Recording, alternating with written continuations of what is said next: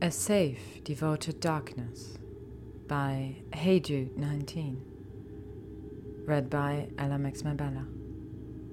Summary Hermione did not believe in things like auras.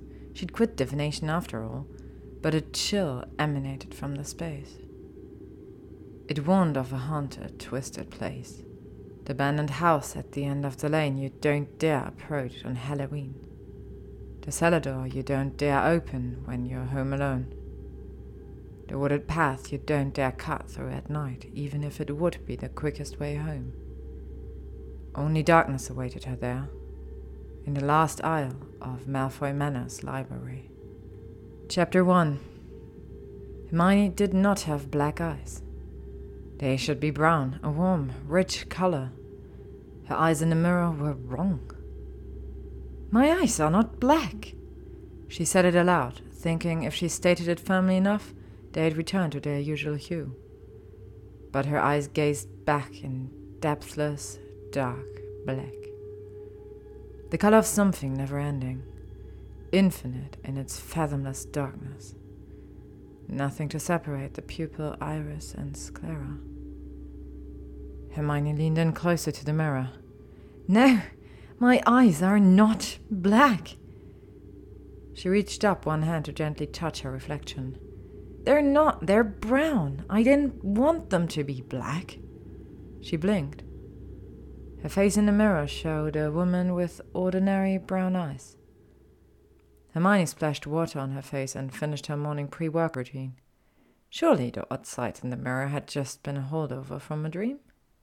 Yes, Yes, not being fully awake would shoulder the blame for her temporary hallucination. She couldn't remember when Draco Malfoy became a part of her morning routine, but there he stood each day as if waiting for her. As Hermione shot out of the flue and into the ministry atrium, she immediately clocked the tall, leaning form, dressed head to toe in black from across the polished floors. It was sort of funny, she mused, how she saw him more than her own friends. Monday, she had dinner with Harry and Ginny. Tuesday, with Ron and Susan. Wednesday, at her parents'. Thursday was for herself. Fridays were girls' night with Ginny, Susan, and Luna. Then on the weekends, she caught up on reading. And Monday through Friday, she saw Malfoy standing in the atrium. Hermione gave him a court nod of acknowledgement, which he routinely interpreted as permission to abandon his post and approach her. Good morning to you, Granger. Malfoy? That's it for a greeting, just a surname. Was there something else you were expecting? Oh, I don't know. Something a little more befitting your reputation for brilliance, perhaps. Goodbye, Malfoy. Have a pleasant and productive workday, Granger. Every morning interaction ended with him left standing in the atrium while she went onward to her office. There were cracks in her skin today, little discolored lines along the backs of her hands. She could possibly pluck them apart, separate the skin, spread the gulfs wider, and see how big she could make them before her hand just split in two. Part of her wanted to poke and prod and peel and see how deep into her epidermis she could go before her pain receptors fled to life. Hermione peered closer, intent on decoding this change. It wasn't quite scabby, nor did it itch like scabs, but like a child told not to pick at them, it was all she longed to do. A quick peek at her clock told her she'd be late for work if she delayed any longer, wasting time by inspecting what amounted to overly dry hands. Perhaps she should invest in a humidifier. Was the air that dry in her bedroom? This seemed quite an extreme physiological response. She furiously applied lotion, rubbing it into her skin. She relished the pleasing feel of watching it blend and absorb, leaving behind a lovely jasmine scent. But the cracks remained as if an impenetrable film existed between the top layer of her skin and where these cracks made their home. Hermione didn't have time for this. She had to go to work. She was fine. There was nothing wrong with her. Hello to you on this fine morning, Granger, greeted Malfoy as she dusted off Floo powder. Hermione quickly shoved her hands in her pockets. Is it a fine morning? I haven't been outside. She tried to brush him off with a brisk response and speedy step away from him, but his much longer legs meant he could easily keep up with little effort. You should try going outside today, see what the world has to offer you. You should try doing something other than bothering me every morning. Does it bother you that I say friendly greetings every day? Would you prefer I say something nasty? No, of course not. But I'm unclear as to why you insist on making conversation for this quick jaunt across the atrium. I've got to fill my time somehow. How have you been filling your time lately? Goodbye, Malfoy. He'd at least distracted her enough so she'd stopped worrying about her hands. But when she reached her office, she pulled them out of her pocket. The sight of two fragile looking hands connected to normal, healthy, and smooth wrists and forearms plagued Hermione still. A Tuesday evening meant pleasant dinner with Ron and Susan in their neat two bedroom flat. Susan had cooked up a delicious roast dinner, and Hermione felt full and content in the company of friends. Friends she'd known for so long, and with whom she felt so comfortable that she had no reservations of bringing the topic of conversation round to her odd dermatological predicament. It struck her as odd that the hands had gone unnoticed by her friends. They'd been in full view of both of them throughout the entire evening, and yet not a word from the normally blunt, at times to the point of rudeness, Ron, and his much kinder, yet also straightforward wife. No, Merlin 'Mione, who scraped your skin away? Or even just a blimey? Hermione swallowed her embarrassment and wiggled her fingers at them. This is a bit weird, but do either of you have a special self or anything for this? She held up her hand in front of Susan's face. They've been like this since I woke up, said Hermione. Like what? she asked blankly. This, Hermione said, gesturing a little more.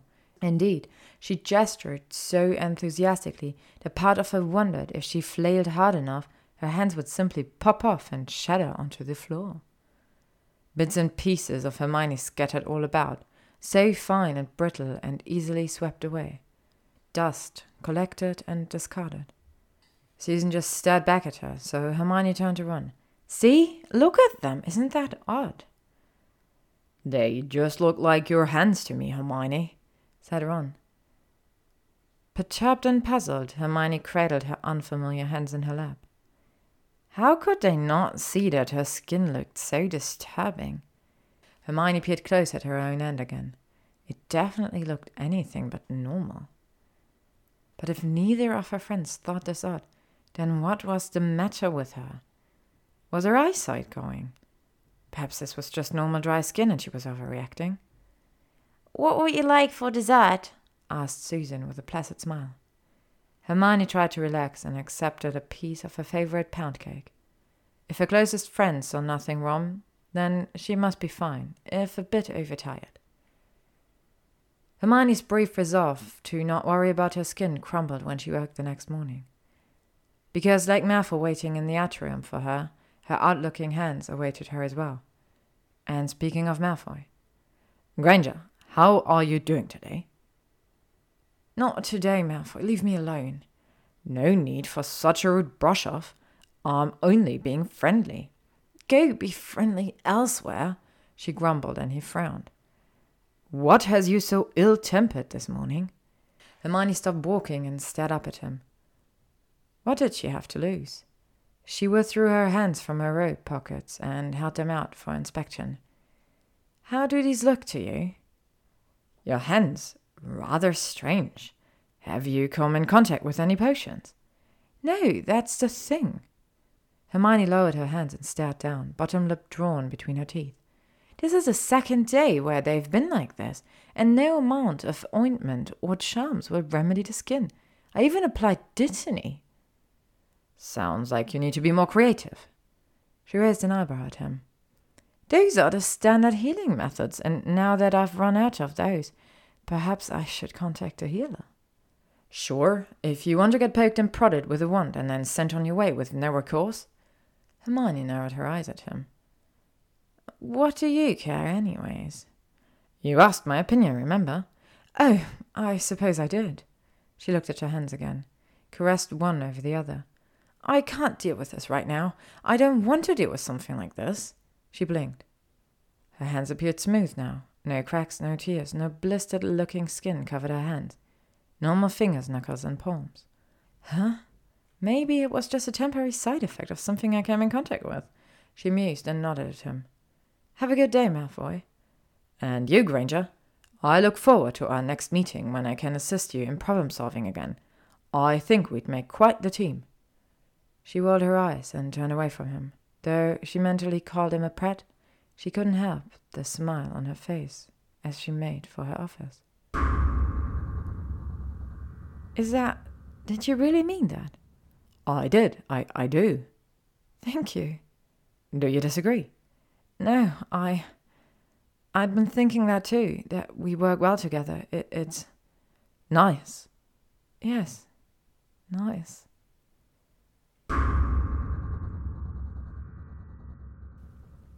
Hermione brushed her teeth, rinsed her mouth, and when she looked back up in the mirror, jumped back in shock. Black teeth, a black mouth. Her reflection smiled, wide and mad. But Hermione's hands came up to her mouth, and she could feel that she was not smiling. The Hermione in the mirror continued to grin, eyes popping in glee as the lips stretched as wide as they could go. Every one of her teeth was blackened, and as the mouth continued to split, revealed nothing but a dark, dripping cavern of an opal colored something. The something was a vicious liquid that spilled over her tongue, teeth, and bottom lip. It dripped onto her chin, and the reflection licked some of it, like the juices from a hearty bite of a ripe fruit. The liquid dribbled down her neck, and Hermione watched her mouth open wider and wider as more bubbled out but Hermione clutched at her own throat and felt nothing. She waited and watched for this impostor, this horrifying reflection, to do something other than silently gurgle and appear to enjoy every second of choking on this dark substance. She stood frozen to the tile, watching a mad pantomime play out in front of her. The paralysis of fear wouldn't allow her to look away. Eventually, the mirror version shoved fingers in its mouth to collect the molten blackness and spread it over its face. It rocked its body back and forward as it did, and then tugged and pulled at its hair. It pulled so hard that some of it tore from the scalp, and Hermione was finally frightened at a level well beyond a standstill and screamed, Stop! What are you doing? Stop it! Stop it! Stop it! I don't want to see this! She blinked. Her normal, non mad, wide toothed, pink gummed, hair intact reflection blinked back. Hermione backed slowly out of the bathroom and didn't look at any mirror in the rest of her home before fleeing into the ministry. Malfoy strode over immediately. Granger, another glorious day, is it not? Hermione sighed tiredly.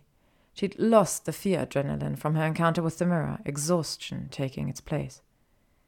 I can't say I agree, but good morning. You disagree with my proclamation. Do tell. Has something happened to put you off your day already?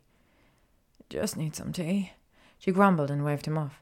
I find a good cup of tea usually does the trick. She made some sort of noncommittal noise to Malfoy's irritating cheeriness this morning. Merlin, who woke up and decided to be this bright at this hour? Enjoy your tea and your workday he said with a charming smile. Is everything a routine with you? It's tea. It's more than a routine. I agree, you're practically ritualistic about it. I refuse to take offense to this. Are you this particular about everything in your life? If I am? Merlin, I'm only teasing. You're just quite a traditional sort. It's how I was raised. Hmm, I can imagine but I'm not, I don't, I'm not like that anymore for other things, for the important things. I know, Draco. Good. This time it wasn't just her reflection experiencing the change. Wrinkled, puckered skin, the skin someone decades older than her. She brought her hands up as close as possible to her eyes, scanning the area marveling at the dry cracks that spiderwebbed over it in a concerning network of flakiness.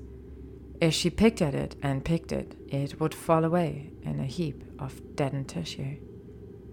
These should not be her hands. It had grown worse than the odd brush of dryness she'd previously suffered. More than that, it was moving. She watched as it spread. All the way up to her face, Hermione took a sharp gasp of breath through desiccated lips. How could she go to work like this? How could she show her face in public looking as if she'd been kept in a crypt for who knows how long?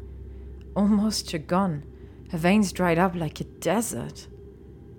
Everything about her kept shrinking, diminishing in the sped up process of degrading tissue and features. Part of her wondered, in an inescapable surrender to morbid curiosity, what would she look like as a corpse? This fast forward breakdown of her physical form mesmerized her for a moment before the crumbling sensation became a stretched kind of pain. No, Hermione wanted to live. She wanted to be healthy. She had things she needed to accomplish, people in her life who she. she. she blinked. A whole, healthy, vibrant human woman blinked back at her. Hermione smoothed down her clothes, checked over her arms, hands, and legs. Nothing out of the ordinary.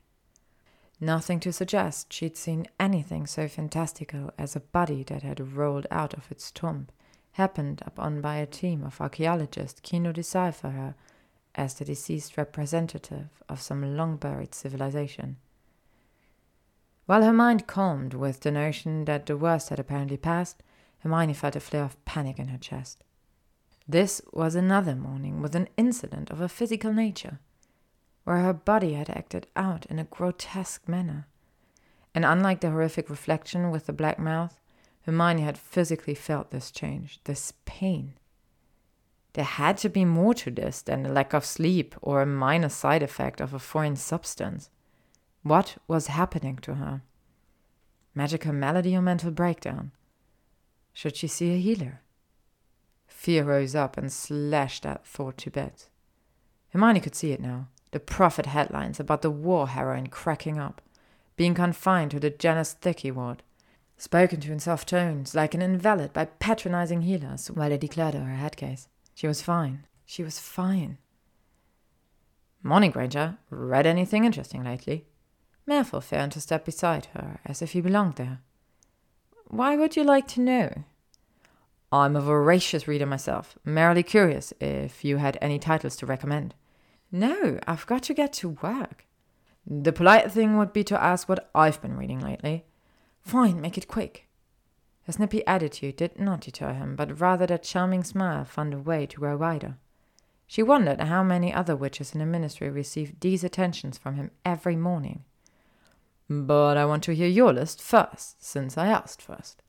I don't have time for this.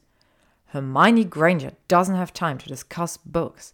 Oh dear, the most disappointing thing I've heard in quite a while. She stopped, walking and well towards him, and she almost turned smacked into his chest. You're not going to drop this, are you? Not a chance. Malfoy did not seem bothered in the least bit by the distinct lack of space between their bodies. Hermione took a decided step back. I'll write you up a list tonight and give it to you tomorrow. Satisfied? That remains to be seen. Goodbye, Malfoy. All of them already? Yes, I. I'm the type to read quickly if the writing is engaging enough. Me too. So I take you've been needing more recommendations then? Please. Hmm. Which was your favorite, though? So I have a better idea of authors to recommend. Poe's work? Mine too. For a moment, Hermione believed she'd make it through her pre work morning prep without an incident. An incorrect assumption. Her leg itched, she bent down and scratched at the offending spot on her calf, then straightened up and continued brushing her hair. Her leg itched again. She indulged it with a scratch. It itched again and again and again. Knowing she was probably irritating and inflaming some sort of bug bite, Hermione glanced down at her leg. She saw scales, protruding scales of an iridescent green dotted both her legs below the knees. She let out a high pitched shriek and backed up to her bed. Sitting on the edge, she pulled up a leg to inspect further. They were almost beautiful in a way, but no matter their appearance, the fact remained that they did not belong on her body, and they bloody itched. Trying not to panic, Hermione picked up her wand. She cast every healing spell she knew and ignored the burning call to scratch and touch and soothe. Furious tears formed in her eyes as every charm failed, every summoned potion that couldn't ease her distress. So itchy. Hermione gave in with a harsh sob and scratched and scratched at the scales. She kept at it, wanting to know, wanting to discover just how these things had adhered so fully to her. A deep breath in and out as her tails dug in. She tried to mentally dissociate from her next ill advised action. These scales weren't real. They weren't on her body. They were just an interesting specimen to be studied, a puzzle to solve. She tore into one eventually, and though the rip caused her to cry out in pain, she watched transfixed as the blood oozed from the self inflicted wound. It looked like her blood, red and flowing. It felt like her pain, raw and aching. The blood rolled down her newfound scars and collected onto the beige carpets. Hermione could at least fix that with magic. In two flicks, the stain no longer colored her carpet, but her scales still wanted her to ease their itchiness. She could rip them all off if she wanted, take them to a lab and study the composition, see if any useful magical properties were imbued within them. Hermione stroked the piece she held. It was difficult to tell just from this bit whether these would be better suited to the body of a dragon or the tail of a mermaid. Would she be an adept flyer or a swimmer if these scales began to grow and spread? The others, still attached to her leg, made her discomfort known, breaking the spell of her fascination. No, no, she did not want this. Hermione did not want to be a slave to this gross impulse all day.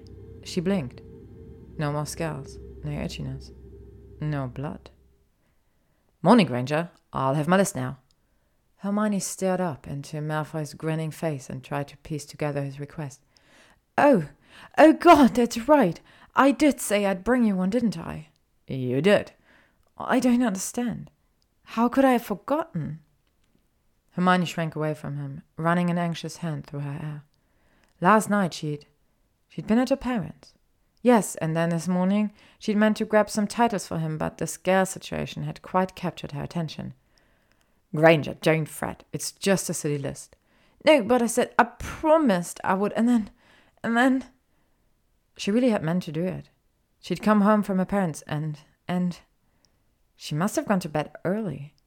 Rogue had been running her rag lately, and these new strange mornings certainly hadn't helped her state of mind. For a moment, Malfoy almost looked concerned about her well being. But then he flashed a smirk. Forget about it. Let's just say you owe me one. How about that? Owe you? Precisely. Should I ever be in need of a bureaucratic favor, I think it's well within my rights to ask it of you now. There was the prat she knew. Goodbye, Malfoy. Hermione breathed a sigh of relief, ready for work and no sign of any physical deformities today. She still avoided any mirrors as she left for the ministry, but when Malfoy regarded her normally, she knew nothing strange had occurred. Morning, Granger. Any fun projects you're working on today? How's that your business? Only wondering what it is you get up to at the ministry job. Why are you so interested in my work? I'm interested in many things, and my job duties are interesting to you. They could be. Why don't you try and tell me about them?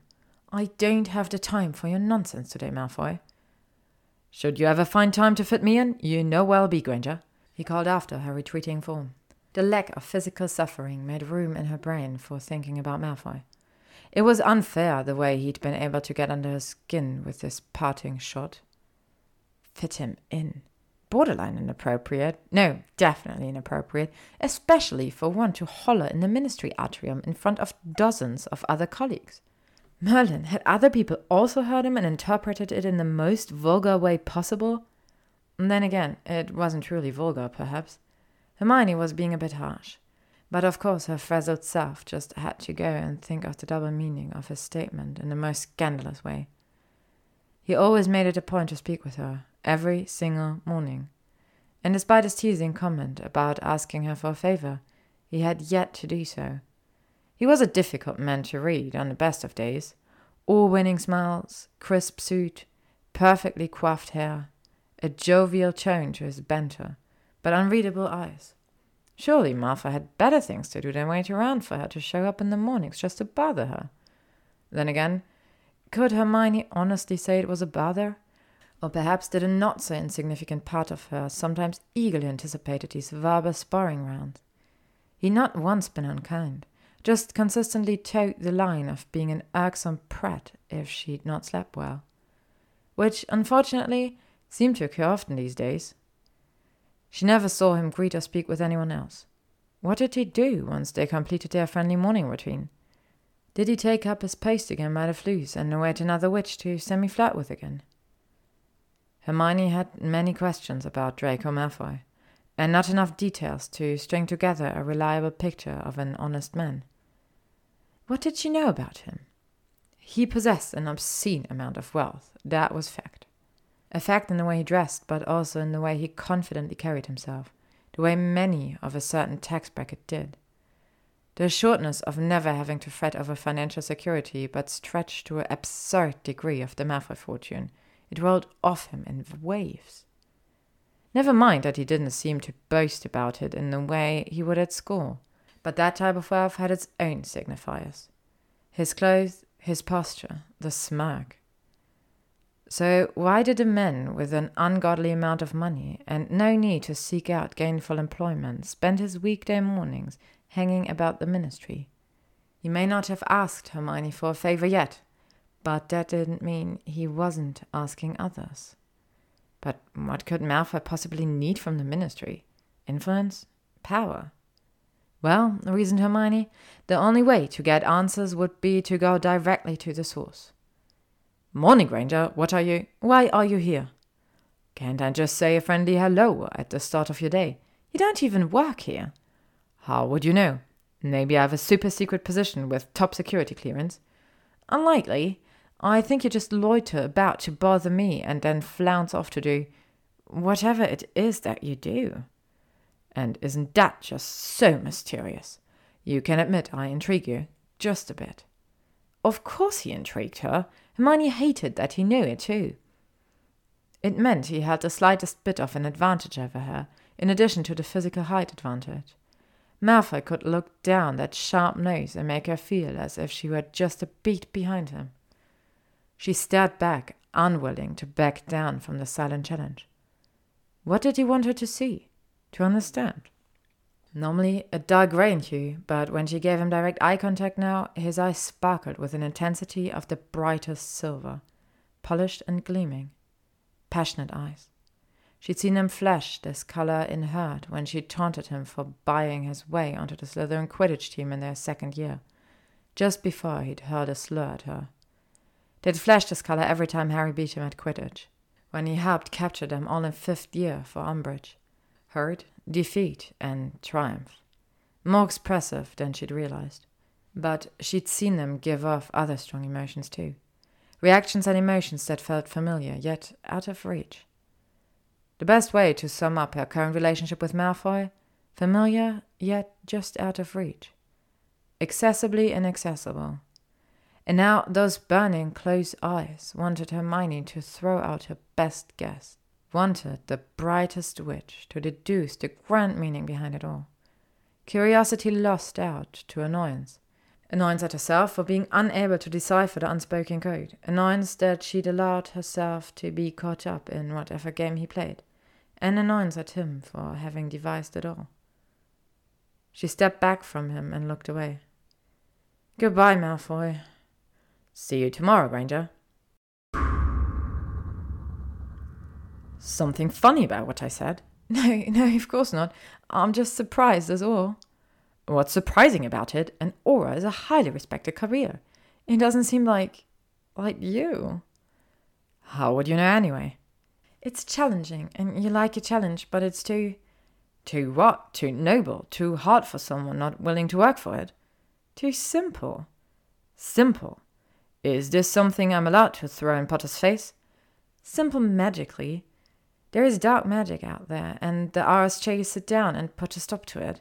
They don't study it, they don't try and understand it, they exist to snuff it out. What we do, there's finesse involved. A respect for knowledge, for creation. You're. I suppose you're right. This does allow us to recognize the value in less, shall we say, conventional magic. Precisely. I truly think being an Auror would have bored you to tears. Perhaps. Plus, I'm not allowed to apply anyway, son of an imprisoned Death Eater and all. To be continued. Thank you for listening to today's chapter of A Safe Devoted Darkness by Hey Jude 19, read by LMX Mabella. If you would like to stay up on upcoming chapters and stories, you can follow me on YouTube, Spotify, Instagram, AO3, or Tumblr. Stay tuned for more spooky content.